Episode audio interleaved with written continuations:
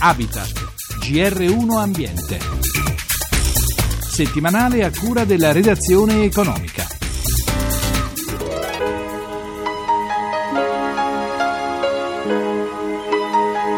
Ne produciamo una quantità enorme, purtroppo in aumento, e sono troppi i rifiuti che finiscono in discarica, mentre potrebbero servire a produrre energia. What about sunrise?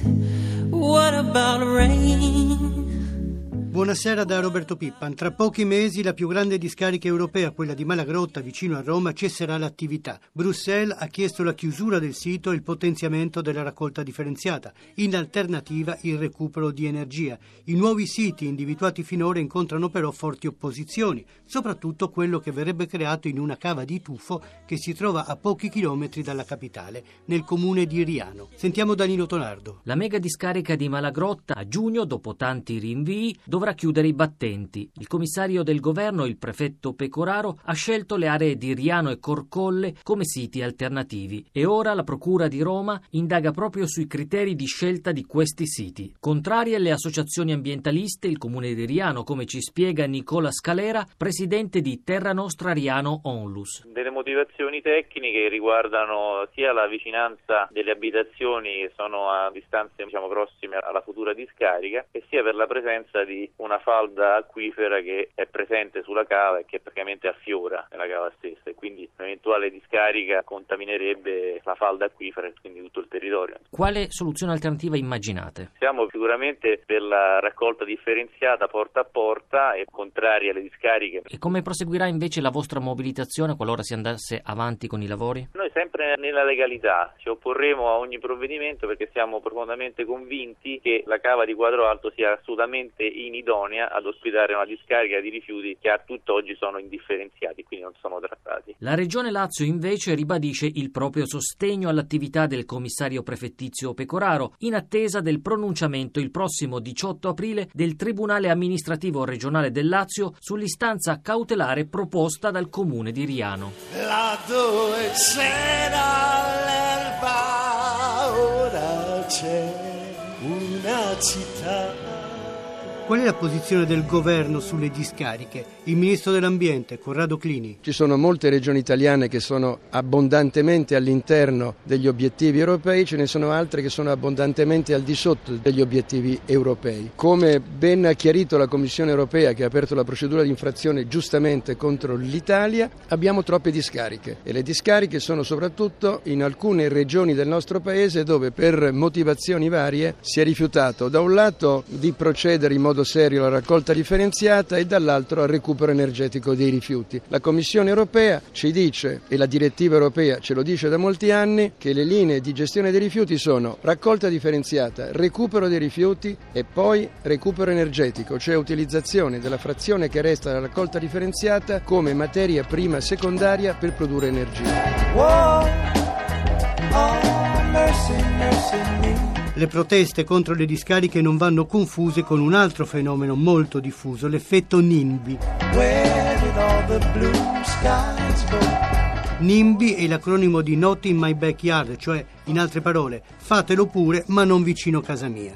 Le opere più odiate sono gli impianti elettrici, gli inceneritori, alcune infrastrutture, ma anche le energie rinnovabili, come le centrali a biomasse e gli impianti eolici. Sono ben 331 le opere contestate. Le motivazioni dei no sono gli effetti dannosi alla salute, l'impatto sull'ambiente, la mancanza di sostenibilità economica. Così il presidente di Legambiente, Vittorio Cogliati Dezza. Oggi la sostenibilità è molla e vincolo dello sviluppo insieme, nel senso che quello che sta succedendo nel mondo, soprattutto se prendiamo come punto di riferimento i cambiamenti climatici, ci obbliga a ragionare verso un'economia che sia a basse emissioni di CO2. Questo non è uno slogan, questo significa lavorare sull'efficienza energetica, lavorare su nuovi prodotti, su processi produttivi, su cicli di produzione completamente diversi e su una mobilità diversa. Il NIMBY ha due aspetti, c'è una dimensione diciamo conservatrice ma anche una percezione invece di un territorio che vuole essere comunque bello e sviluppato. Il problema vero dell'Italia è che se pensiamo alla legge obiettivo in cui ci sono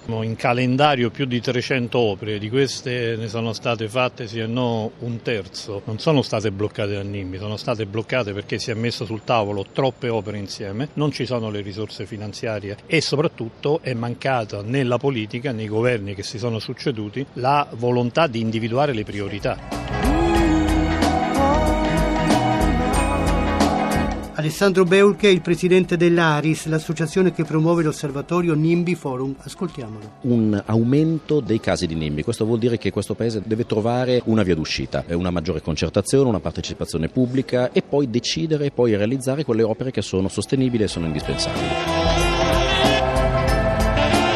Sul fenomeno NIMBY ancora il ministro Clini. Riteniamo che più trasparente, più semplice è la procedura, più facile rispettare l'ambiente e proteggere l'ambiente. Noi abbiamo in Italia dei casi paradossali rappresentati da pareri rilasciati dalle autorità competenti che vengono messi a confronto dalla magistratura con altri pareri, con risultato pratico che le istituzioni non hanno ruolo nella partita. Questo è il segno di un altro dei problemi che credo abbiano molto a che fare con questa mappa il segno che c'è una crisi di autorevolezza delle istituzioni pubbliche che si occupano per legge d'ambiente, una crisi di autorevolezza che lascia aperto il campo a contenziosi infiniti e soprattutto a contrapposizioni tra istituzioni pubbliche, periti della magistratura, periti delle imprese, periti delle comunità, tutto lecito, ma il passaggio critico è che ruolo hanno le istituzioni pubbliche se non riescono ad avere questa funzione di garanzia. Eppure il vento soffia ancora, spruzza l'acqua alle navi sulla prora. Voltiamo pagina, entriamo nel mondo degli animali. Animali sfortunati lo sono le scimmie che stanno arrivando in Europa dalla Cina, sono destinate alla vivisezione. A lanciare l'allarme è Equivita, il comitato che si batte contro ogni tipo di sperimentazione animale. Fabrizia Pratesi, coordinatrice del comitato scientifico, spiega perché la vivisezione, oltre ad essere crudele, non serve a nulla. È metodo di ricerca non scientifico, inaffidabile, che non produce risultati utili all'avanzamento della medicina o della tossicologia, perché le specie animali sono differenti l'una dall'altra, ognuna reagisce alle sostanze chimiche in maniera del tutto diversa. E ci sono milioni di esempi che si possono fare, l'aspirina uccide i gatti, molte cavie possono mangiare la stricnina e tante sostanze e terapie utili all'uomo sono state scartate perché erano dannose agli animali animali. Gli animali in assoluto più utilizzati sono i topi e i ratti, poi ci sono di tutto di più, praticamente ogni animale quasi viene utilizzato per queste ricerche. Perché ritiene che la ricerca sulle cellule sia da utilizzare invece che la vivisezione sugli animali?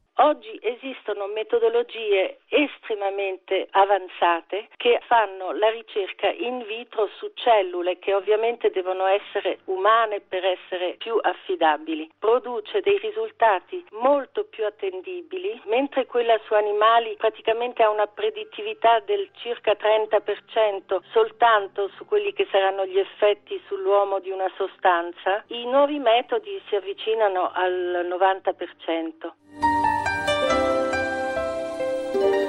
Per oggi la nostra trasmissione termina qui. Da Roberto Pippan l'augurio di una buona serata. A risentirci sabato prossimo.